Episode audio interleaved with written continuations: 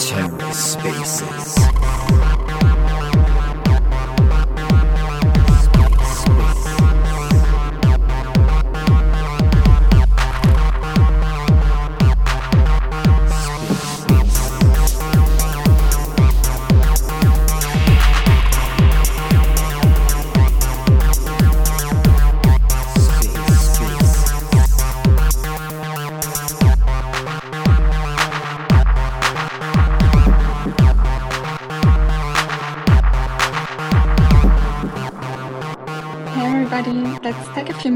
To all the speakers to get in. Hey guys, how's it going? It is going well, sir. How's it going with you? It is also going well. Excited to be here. Excited to talk about Warp. It's been a while since we've talked about Warp. Nothing could get you more excited, right, Vlad? You're absolutely right. I'm excited to have Quasar up here. Um, I actually met Quasar in Cosmoverse really cool people, really cool product, doing some great stuff. Hey, what's up, guys? How are you doing? Doing great. Good to see you. Nice. Yeah, good to talk to you guys. Uh, happy to be here and happy to be talking about Warp and Quasar. Hey everyone, Miko here from the marketing team. I think I remember you, Vlad, from Cosmoverse. Uh, also, great product, great team. Looking forward to this conversation about this upcoming integration. Thank you. Yeah. Are we waiting on anyone else? We're waiting for Steph from the Quasar team. Oh, I think I see him in here as a listener. Okay, we have everyone. We're good to go. Hey there. Hi, guys. Steph here from the Quasar development team. Hey, Steph. Good to see you. Good to see you. How's it going? Going great. I'm glad we could all join today. Yeah, I guess we can get started. So, welcome everybody. Um, welcome to our listeners. Thank you all for joining. And we're hosting the space today because we reached a major milestone for Warp Protocol. We actually just launched V2 on Wednesday. Um, so, for those who are new, Warp Protocol is a smart contract automation tool, and the new version comes with a better account management system, new fee mechanism, including Luna value capture, and switch statements for job executions. And with that upgrade, we're ready for integrations. That's why we've invited the Quasar team today, because we'll be working together on an integration. And maybe a quick intro to Quasar. It's a decentralized asset management platform and offers vaults to passive investors who want to earn some yield, and also the opportunity for asset managers to create their own vaults based on their own strategies. And with the help of Warp, they will be able to automate reward distribution and potentially more. But yeah, I think we will be able to talk about that today. So maybe we can do a quick round of intros of our guests. Um, yeah, maybe we can start with the Warp team. We have Vlad, the apps team lead from TFL. Then we have Djordje, who's the Warp founding dev. We have Zion, TFL head of communications. On the Quasar side, we have Laurens, who is the Quasar CTO. Steph, um, one of the Quasar core devs, and myself, Leonie. I'm on the marketing team. So maybe a quick note for all the listeners. If you have any questions, uh, leave them in the comments or just request to speak. We'll have some time reserved for Q&A at the end. So yeah, let's just get right into it. Maybe Vlad, you can give us an explainer of what Warp actually is and what it does in a bit more depth. Cool. Yeah. So um, I'll give a I'll give a rundown of the problem that we face and then why we came up with Warp as a solution. So um, when we were first building Fountain, which was a protocol meant for recurring payments, it was meant for um, you know streaming payments. There were a lot of cases where we noticed that um, there were transactions that needed to be executed at some point in the future. Um, and so at that point, there were only a couple ways to to do that. So the first case, um, obviously, you can sit there, you can wait for you know, if you're doing a recurring payment, you can like send a payment manually, you know, once a month. Um, you could also use a bot uh, for that, you'd have to hook it up to you know AWS, or you'd have to hook it up to um, some service where you'd have to have the bot running. So the bot is essentially sitting there for you um, and waiting to send your assets like once a month. Um, we came up with um, a solution to this because we found out that there was no real decentralized way to do this. Um, and many protocols actually rely on things like this. Um, for instance, we have, um, you know, limit orders where you have to wait for a price to hit and then you execute the swap um, when that price hits. If you use a bot for stuff like this, um, you risk like like your your biggest risk becomes the centralization of that bot. So if that bot goes down, if something happens to it, if it's not updated properly on time um, for whatever functions that you're using, um, your protocol essentially no longer functions. Um, in the case of limit orders, this is even a bigger risk because um, essentially you have so many assets that are controlled um, under one contract that you know um, that protocol probably owns. And then if the bot doesn't work, not only is um, you know there a centralization risk, but there's also that risk that everything's all in one pool. Um, and so we created Warp with the idea to be able to decentralize any automation um, on any CosmWasm blockchain.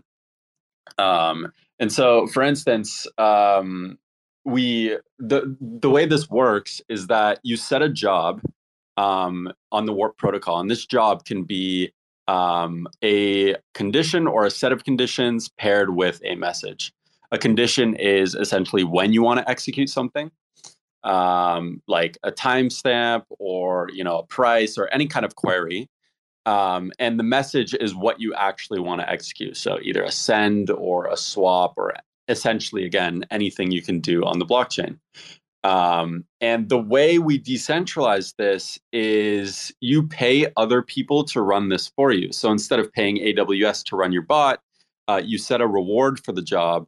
And at that point, as long as the reward is larger than the cost it takes to run your transaction, larger than that transaction fee, anybody is able to execute that job for you um, and then obtain that reward. So multiple users are incentivized to kind of race towards that um, and be the first one to execute your job.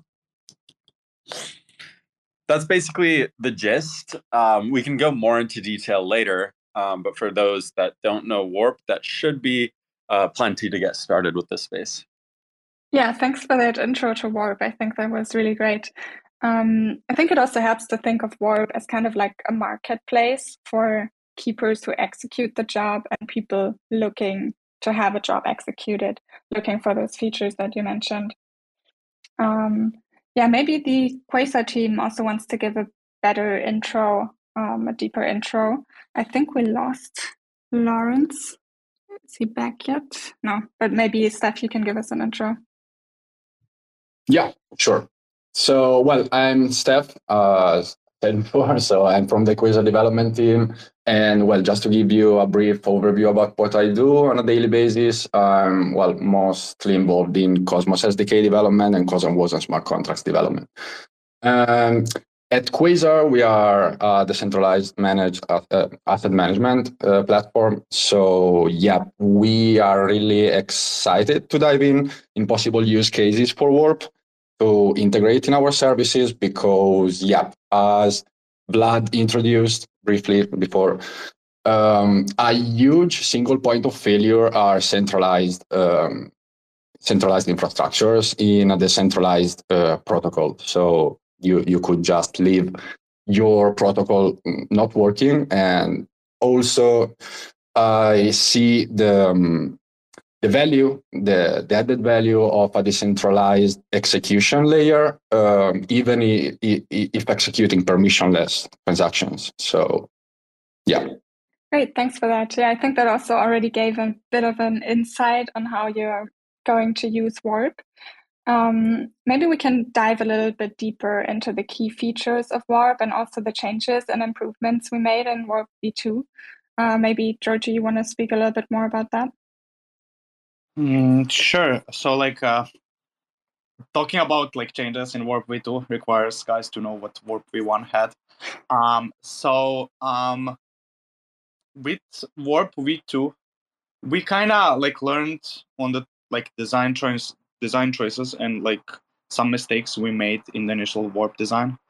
So initially, what Warp had was a concept of virtual accounts, whereby you as a user come and create a like a virtual wallet on Warp, and the Warp controller smart contract can execute transactions on your behalf through that wallet. So like that wallet, if you provided a transaction that like deposits uh, some assets to a money market, then later on during execution it withdraws them and then like executes a swap. That's like your virtual wallet. Like assets need to be in that wallet for the like the entire job workflow to happen.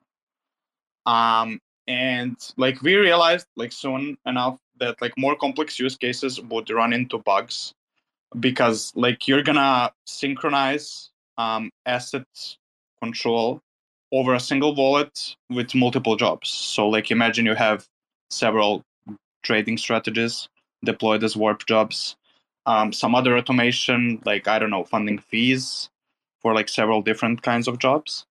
Um, and like that's sort of like a race condition problem because like you have no idea like which assets what job is using. Um, and it kind of like proved itself in theory to be unsafe. Um, so what we did actually was we like moved the entire account abstraction like a level lower in in like warp's architecture. So like now instead of user having a single virtual account through which everything is executed um, a job would like on the fly create its own account which is like a job session for the duration of that job. And it would perform all the things like the controller contract would again on on the user's behalf because the user created the job with that intent the controller contract would execute transactions with the assets that are held in that job's account and it it basically creates a session. Um, in the case of like recurring jobs, once again, like a single job transitions its state like from job one to job two. Uh, the job two will take over the job one's job one's account and continue on. So like in case you create some more like times uh, time based recurring jobs such as like DCA strategies, that job will have its own session shared throughout time. So you won't lose any like any state won't be leaked or it won't get clashed with the state of different jobs. Um, and like that's a, like a very very big thing with the use cases that are upcoming with us. Um, the second addition like that literally came from like an integration partner we we work with was uh, a need for funding accounts which is basically like very similar to what we had before with like the, the user accounts where you as a user can create multiple virtual wallets that can like provide uh, like that can fund job executions basically for whatever jobs you want them to. So like you can like organize your like funding um, operations in warp. For example like you can create several wallets one can be like for funding your dca strategies. Like you you choose you as a user choose uh, which jobs um, will or will not um, draw is its its operational funds from a funding account. And we literally reused the same account abstraction that we created for jobs accounts. And that like felt really good to to add to our new design. Um, that's the biggest improvement in warp v2 apart from that like we uh, we introduced a new fee mechanism that kind of simpler, uh, simplified how Warp operates. Previously, like in Warp V1, we had evictions. Like every, um, like okay, so Warp has a queue, an internal queue for jobs that are active, and that queue is like sorted by reward for that job, which is fine. So like jobs that pay more are incentivized to be executed um, first. Um, but the thing is, like, you need to keep track of that queue's size. So, like, that queue can grow as much as it wants, and at some point, queries will run out of memory. Um, it will have like gas gas errors uh, when you try to like query for jobs, um, since the queue is too large.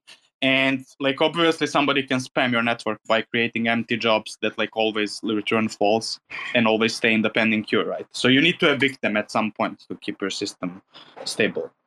And our previous eviction logic um, was that we had like a it was more complicated than it actually needed to be. So like we had a uh, let's say a, like a drain like eviction function which would like incentivize key- keepers to like reinsert your jobs in the queue by taking a small cut of the reward that was placed initially. So it would like take five percent of the reward every time, um, every time a job was evicted up until a certain threshold, and then it would be evicted completely.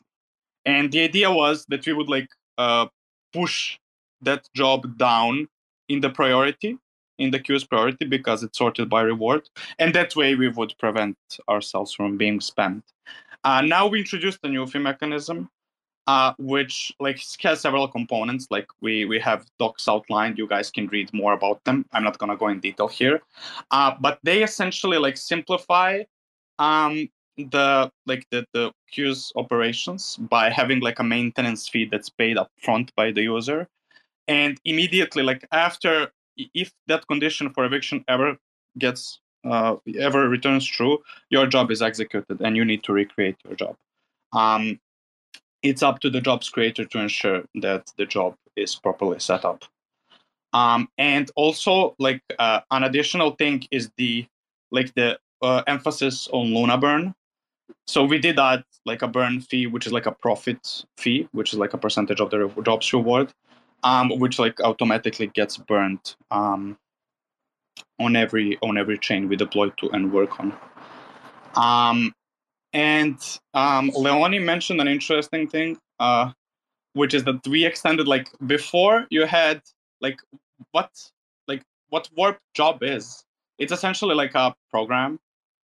Like if you think in terms of functional programming, it's essentially um, like a function or like more similar to like a pattern matching function where you define a condition and you define what gets executed on that condition. Um, now we like extended that like one dimension uh, with another dimension. So like instead of providing a single condition and what gets executed, you can provide multiple conditions and multiple like execution bundles. And it works same as pattern matching. So like the first in sequence that returns true that one gets executed. And what that allows you to do is like you can program uh, you can structure your logic uh, you can structure your state transitions to like have multiple edges. If you think of your logic as a state graph before you could only like chart uh, single transitions from like job one to job two now you can like multiple ones. For example like imagine you build a a grid trading strategy uh, with with a warp job, which is a completely doable, completely doable now. Uh, you would have like transactions that get executed when you buy an asset, and transactions that get executed when you sell an asset. And you would like define a warp variable, which is like buy or sell, which is like a simple string that holds your state. And depending on that state, when you are in your like job sequence, you're gonna execute different different parts of the job. Um, I think I think that mostly covers it. We had like a couple of more miscellaneous changes, but th- these are the most major ones. Yeah. So just to just to recap that for um, for everyone, it's it's four components for Warp V2. One is account abstraction, so you're able to create jobs instantly without the need for a Warp user account. The second one that Djordje mentioned is multiple funding accounts. So this, this enables easier balance management across different jobs because you can assign uh, multiple funding accounts to a single job uh, and split up, you know, uh, funding accounts for different jobs that you want to create. The third one's an updated fee structure that's more transparent for the user and also automatically uh, estimates the um, job reward that's likely to get a keeper to execute the job, right? So you have in in the Warp uh, protocol, it's kind of like a decentralized marketplace in a way, where you're matching job creators so in the example of like Astroport, when you create a limit order on Astroport that's powered by Warp, it creates a Warp job in the background, right? So the user in that scenario is the job creator, And then the other side of that market is the is the keeper that's running the bot that goes and executes that limit order once the price condition that the user set uh, is hit, right? And so uh, in V1, one of the issues was that users kind of had to guess like what the right job reward was to set so that their job would get executed by keepers, right? Because keepers need a monetary incentive. The whole reason the system works is because you have this system of incentives whereby the keepers are incentivized to execute these jobs in the queue, right? Because they make money for doing that through the job rewards. And so it was kind of like Ethereum before you had like automatic uh, gas estimation on wallets, where like sometimes you would put not enough gas and the transaction wouldn't go through. It was kind of like that with warp jobs. And so we looked at that from a from a mechanism standpoint and said, let's just automatically esti- uh, estimate uh, what the job reward should be that is very likely to get a keeper to successfully execute that. So it, it enhances the UX for both users and keepers because keepers increase their profitability and users uh, don't have to estimate. You know, it basically uh, eliminates that like issue of like, oh, I set you know a job reward that wasn't enough, so my job never got executed. It's like if you set a limit order, but then the price got hit, but it didn't execute because your reward wasn't high enough for the keeper to execute it. Um, so that's also a, a, component to the the revamp fee mechanism, and like Djordje also mentioned, it uh, also protects against malicious actors spamming the job queue. And then the last addition with uh, V2 uh, was uh, switch statements. So, like Djordje mentioned, being able to do more sophisticated automation scenarios with Warp because you have uh, the ability to do more advanced condition setting so those are those are kind of the enhancements with Warp. Uh, it's a lot easier from a user standpoint. You know that it automatically estimates and calculates the fee they pay upfront. They pay a single fee when they create a job, and it automatically esti- estimates the job reward for them. And the the use cases, which we I think we you know we we can talk about, not just what you guys are planning on doing, but potential future use cases as well, are essentially infinite with Warp. It's uh, Vlad typically mentions this on Spaces um, but I'll mention it here as well. It's it's kind of similar to like a programming language in a way, where it's it's uh, really powerful developer tooling that enables uh, developers to leverage cost efficient on-chain automation to create features and user experiences on their app without needing to modify smart contracts right? So they basically you you know not only can you uh, take you know actions that you might be running on on chain uh, i'm sorry off chain centralized infrastructure today on bots and bring that on you know through a decentralized uh, automation process but you can also uh, add warp functionality onto your front end and enable new features for your users without actually needing to modify the smart contracts on the back end using things like the warp sdk yeah, thanks. It was a great overview. I think in a nutshell, one could say it makes it V2 makes Warp easier to use, but also extends the cap- capabilities and use cases that you can um, integrate with Warp or can use Warp for. Um, yeah, so for our integration with Quasar, we'll be um, we'll be deploying on Osmosis. So we'll have a governance proposal coming up very soon. So make sure to follow our um, Twitter or X account, warp underscore protocol, because we'll be posting it there and we'd be happy to get feedback on that and get that passed to get started working on it. Um, maybe we can go a little bit deeper into um, Quasar's current product. So, um, Laurens, maybe you want to talk a little bit more about it and the use cases you're looking to implement with Warp. Yeah, for sure. So uh, I'll quickly say hi. Uh, I missed the introduction due to some bad internet. I'm Laurens. I'm the CTO of Quasar. Um, so currently at Quasar, what we're building, uh, our current product live are uh, automated off-chain strategic CL vaults. So uh, what we do is basically a user puts some funds into one of our CL vaults, and then our CL vaults optimize their yield for them such that they can like they basically have like a no input experience uh, on top of the osmosis concentrate liquidity. Um, So the CL vaults are concentrated liquidity vaults, automating yeah. liquidity provision, right? Yeah, so it's basically oh, like perfect. UDP3, uh, but then osmosis. Um, so uh, our current product, well, our product is finished. Uh, I think from a decentralized nature perspective speaking, our core team is still very much involved in the product and in running the product. Uh, so that's why Warp is super interesting for us. I think at Quasar, everybody's a decentralization maxi. Uh, at Quasar, everybody wants to see Quasar become the most decentralized yield protocol and uh, see Quasar become the most uh, usable decentralized yield protocol as well. Uh, so that's one of the things where I honestly believe Warp comes in very well. Um, because if we just kind of start changing jobs together and start adding them to all together in certain ways, uh, to me it feels like even our current centralized infrastructure that we have to run, we can completely decentralize and instead give out to the community to run, give out to the keepers of Warp to run, and then with the incoming uh, proto from the vaults, in turn pay the keeper network so that everything kind of runs magically on its own on chain. That's super exciting.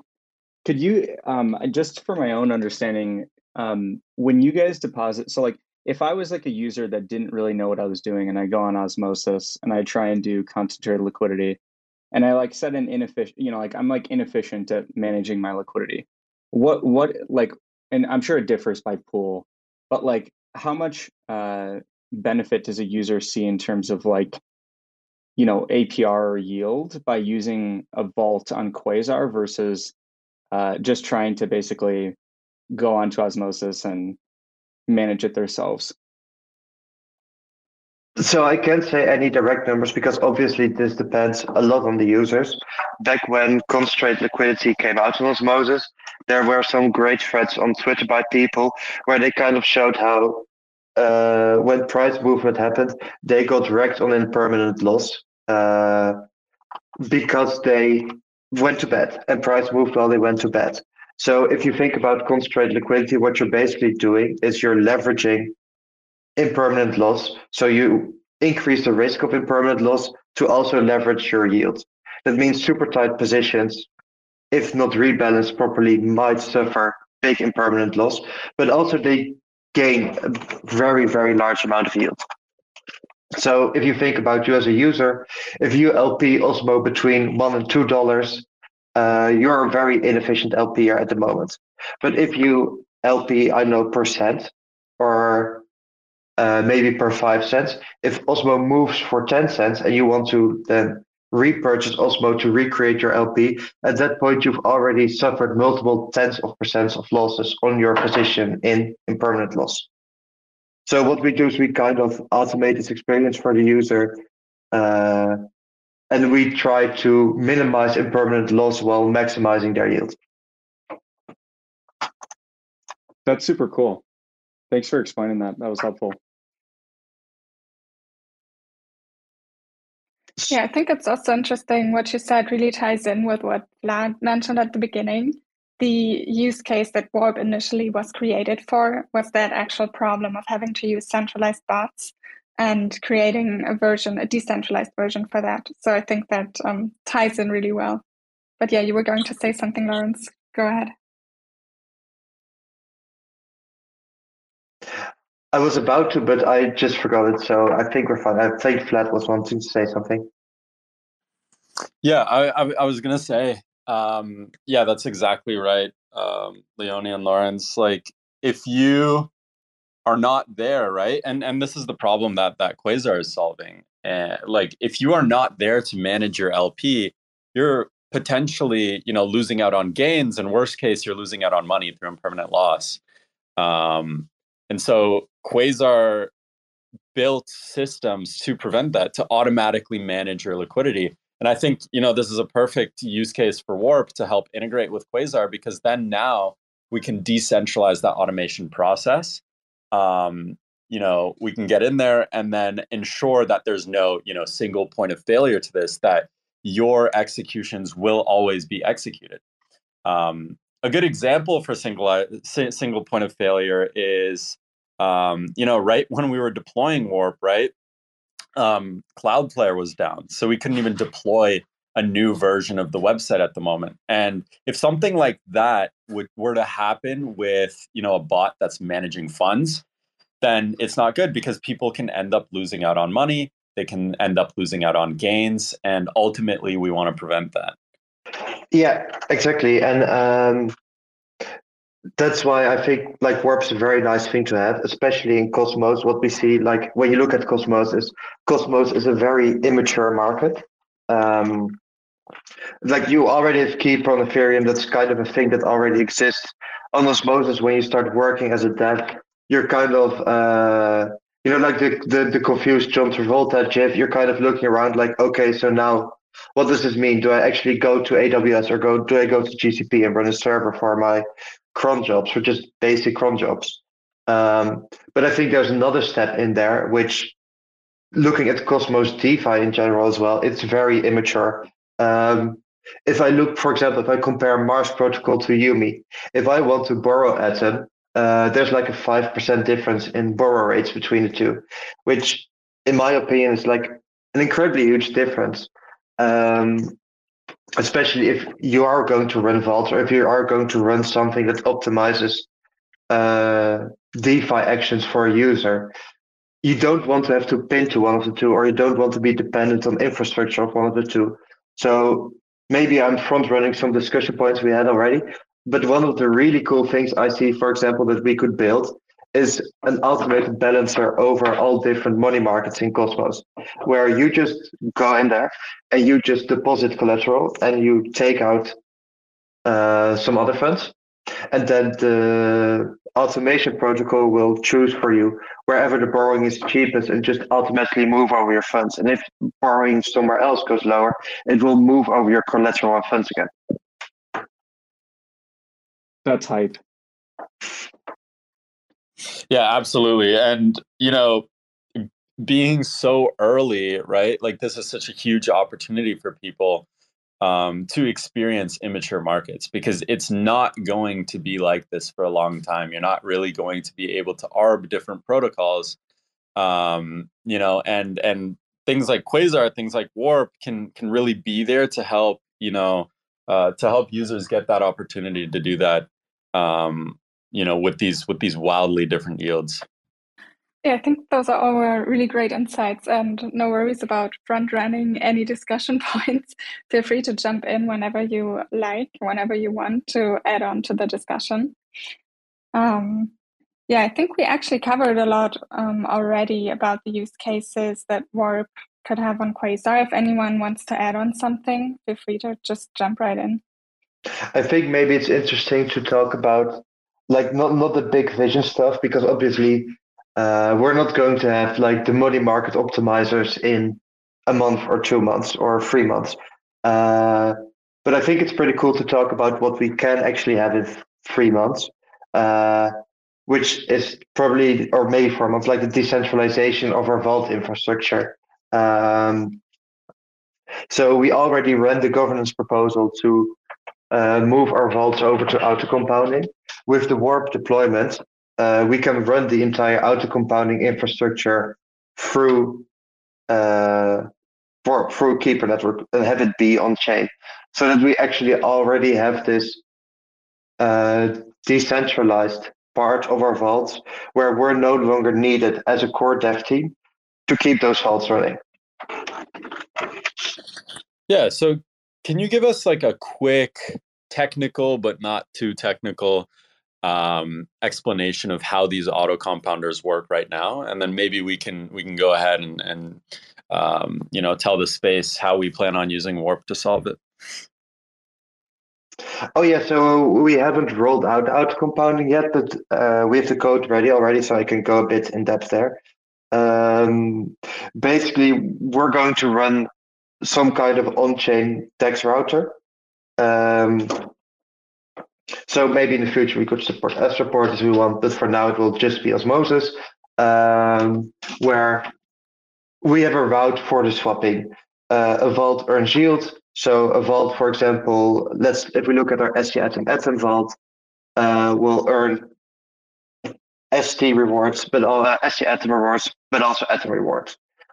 On the side, this vault also earns Stride rewards. Um, if it's a real auto compounding vault, we want to uh, swap the Stride rewards that we have earned on that pool uh, into ST Atom or Atom, uh, so that we can keep like increasing our position size and keep increasing the size of the LP, right? So that we earn more on what we already earned.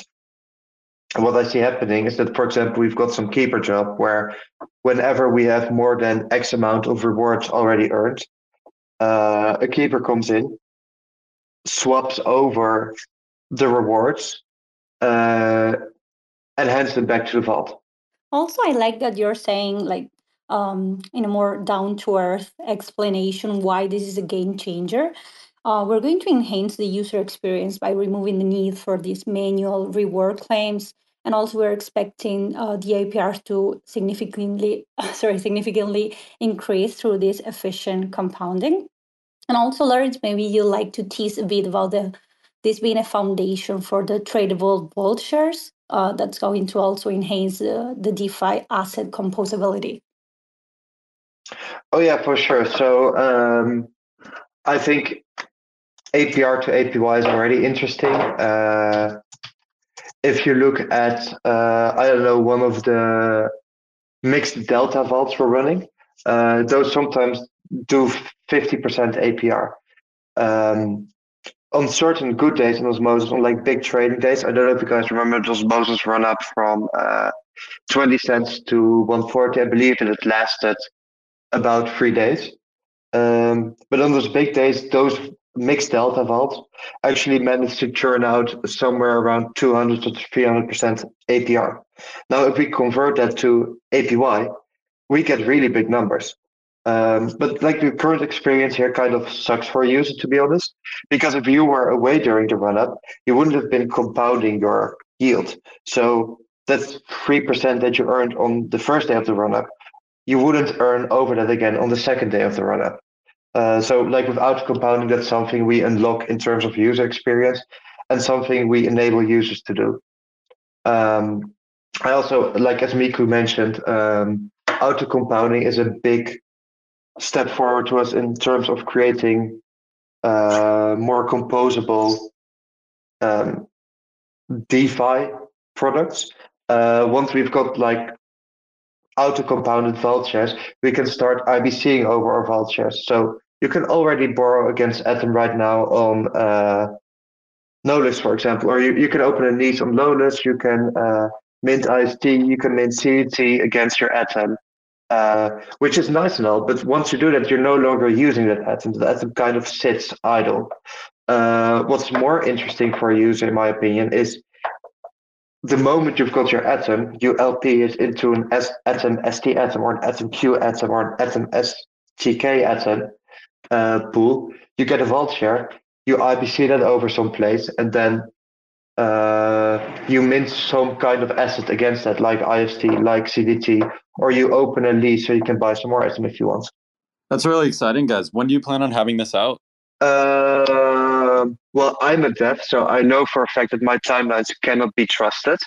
Um, I think I think auto compounding is realistic to say maybe March or start of April. Um, when we'll when we'll have uh, we'll have the vault shares usable in other products also depends on those other products right so i can't actually make any promise about it but we have talked to a lot of people about this would be something that's super cool especially uh, once ibc to eth launches uh, we think it would be really cool if you could use the vault shares you get from LP and Osmos to IBC and over to Eth and use them in DeFi protocols over there. Awesome. I'm looking forward to it. Um, but I'm I'm personally curious, like what's the APR difference that you can see if you auto compound versus not auto compounding? Like have you had um, you know, any any specific figures that that we could tell the crowd here to kind of display how significant of an impact auto compounding makes? Um, so let me check for you. Um, I can just Google a quick calculator. So we've got the mixed delta vaults that do about 50% APR on like, I think average days. Uh, they're kind of around that like general size. Uh, that would go up to like 64 uh, APY. So that's like once you out compound them, you get about 14% extra. Um, then on those big days, uh, if you're thinking about like a big osmosis trading day, like the run up day, uh, if you think about 100% APR, that would go up to about 170, 175. Uh, and I think the best we've I've seen the one vault do was about 300% a single day, which would go up to like 1,800. So it really scales well on the big days when the user is away from his keyboard, not looking at the market, uh, but still wants to like compound his yield on itself. So yeah, these are really, really significant numbers. And you guys said you have an auto compounding vault, right? Yeah, so we're going to migrate over our concentrated liquidity vault to become auto compounding on their own rewards. Nice. And and that's actually capital efficient in and of itself because instead of, you know, every user having to auto compound on their own, which costs, you know, individual fees for every single user, you actually just auto compound the entire vault once, and then everybody gets to reap the benefits um, of this action, which is a really smart way to design them. It's even speaking from like osmosis as their own uh, chain perspective, really nice because instead of a user coming in having to do like two transactions to compound, or maybe even three to compound their yield, instead it's just a single transaction in a single block. Um, we've already seen days where it's like difficult to get an osmosis, thinking back to like TIA or something. Uh, you don't want users compounding their yield alongside all the crazy TIA trading that was happening. Exactly, yeah, because some people, you know, might be able to get in, some people not, um, and then it kind of creates a mess. So having this all under one umbrella um, is actually really beneficial for users, um, and it really helps like like these efficiency efficiency improvements really help the chain as well, as you mentioned. Also, the implementation of this feature is going to be essential for the launch of our liquid staked vaults. But I think that's way too much alpha for today. So I'm going to save that up for later. Nice, some alpha leaks already. Yeah, we still have 15 more minutes left. So if anyone in the audience has some questions, please um, request to speak or leave them in the comments. We don't have any questions yet in the comments. So I think we can also take the time until someone raises a question to talk a little bit more about the benefits for both of the teams. Um, maybe Vlad or Steph, you want to speak a bit more to that? Yeah, let's hear it from Steph. You there, Steph? Hey, yes. Sorry, uh, I'm here. uh, I wasn't available. Yeah. Um, well, I, I think that from a broader perspective, this enables um, all the protocols, especially, well, us in this case, to run a smoother and more reliable infrastructure that opens up for endless uh, automation processes. And actually, yeah, I see a lot of fit for our uh, actual infrastructure to implement basically automated distributions while uh, well it could be also migrated to our next feature of auto compounding that would make our lp tokens liquid and ibc transferable over over over other protocols when you guys hear me and Steph talk can you guess who's actually like forced to run the cron jobs and who's just sitting back kind of thinking of cool stuff yeah, I think we can tell. well, yeah, maybe to wrap this up, um, I think it's great to see how you guys can use Warp to further decentralize and also make the life easier for users with auto compounding. In the case of Quasar or for other protocols, it could be limit orders or whatever use case you come up with. And I think that's a big, big thing in crypto because UX usually isn't that great. And with Warp, you can build use cases that are automated and make it easier for users. Um, yeah, anyone wants to jump in and give a few last comments or words? I would add that um, that also enables developers to focus more on the development itself um, while forgetting over the maintenance and running the protocol itself. And also, I see it as a way um, like uh, more, way more fair rather than um, paying those fees to tech giants like AWS. So basically giving also um, the community and the ecosystem the chance to, to play an active role in this while also uh, I'm thinking now to the burning mechanism that Warp brings. So that would be also good from a deflationary perspective for the token for the token price. So definitely a win-win in my opinion. Yeah, for sure. First and foremost, it's a tool to make developers' lives easier. So we could now definitely tell that Steph, you are the ones who had to take care of the cron jobs. um, yeah, and the community is super excited about the Luna value capture. So I think that's um, also a good point that you mentioned there. Also, quickly wanted to mention again that we'll be posting the governance proposal to deploy warp on osmosis very soon. So make sure to follow our Twitter or X account, warp underscore protocol, but also the Quasar team's account, Quasar Fi. Um, yeah, and then once it's up, give it a read and leave a comment if you support it or not. We we're happy to hear feedback. Yeah, let me see if there are any other questions. I don't see anyone who requested to speak. And also no comments so far. So yeah, any last words from any of our speakers?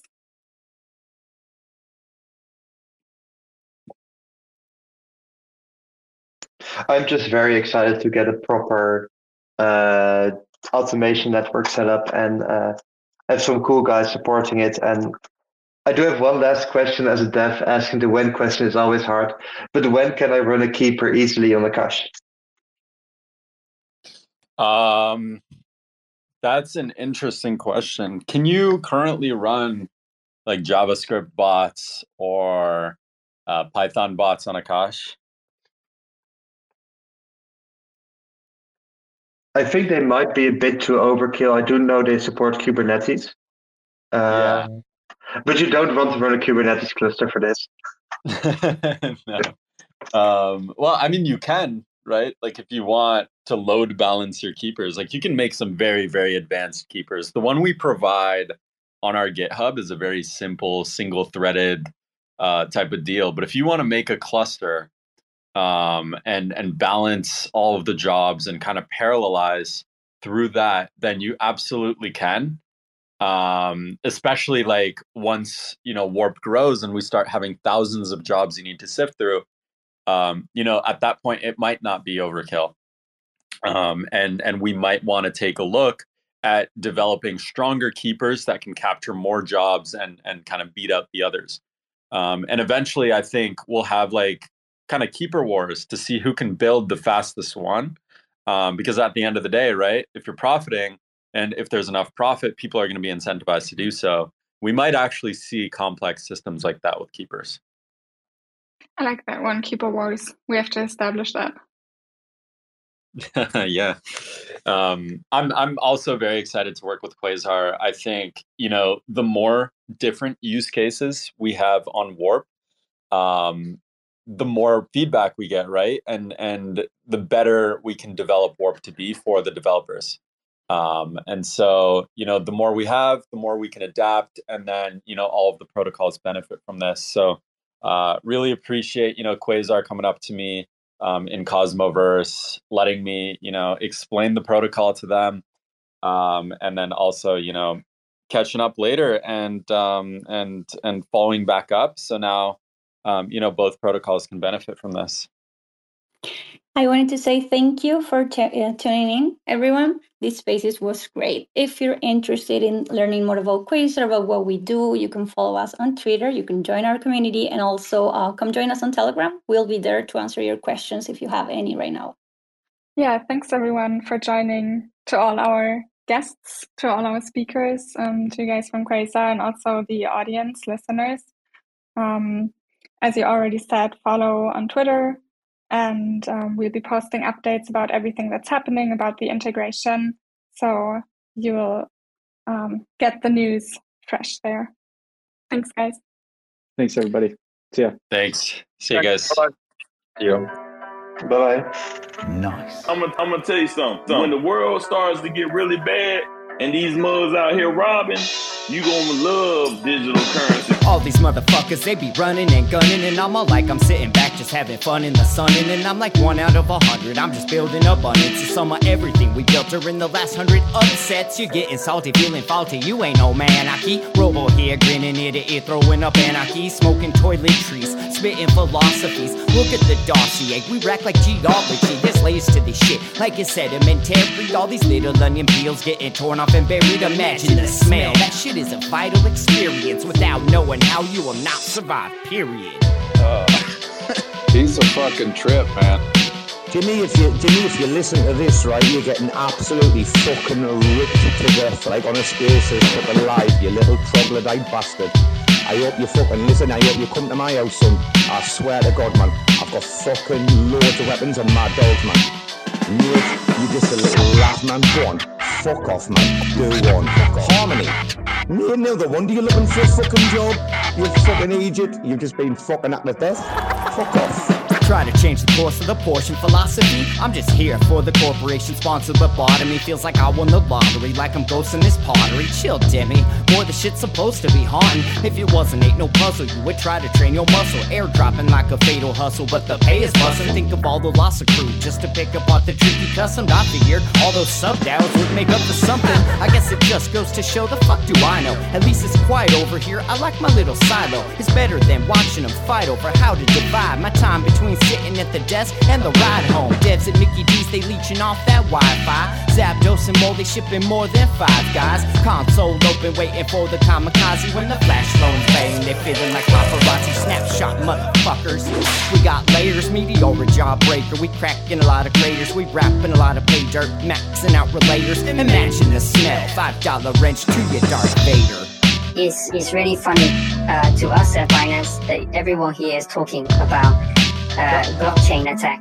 We know who all the validators are. We know where they live, and we're going to their house with a wrench, a big wrench, and we will attack them with the wrench, and then we will take their validator node physically and put it in a truck and drive it to China. Right. So this is an extension of the the activities you performed on on BTC, right? Uh, funding and creating these massive uh, Bitcoin mines, putting them in caves, putting them in in uh, factories that were abandoned in the past, and also using electromagnetic pulse bombs to detonate uh, the USA and the other country mines. Right. So you're now applying this strategy to to Luna uh, in order to take over the chain. Is that correct? Uh, it's more simple. There's no uh, EMP bomb. It's just a van of men in balaclava, and they have wrench, and they're taking the physical validators from people's houses. They are usually very fat, and they're usually uh, in the shower with, you know, with trying to wash uh, their mice uh, droppings off their uh, clothes.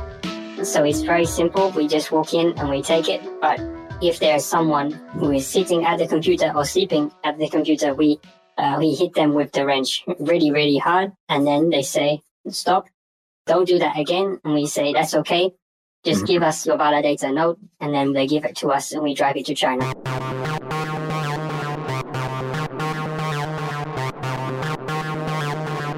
TerraSpaces.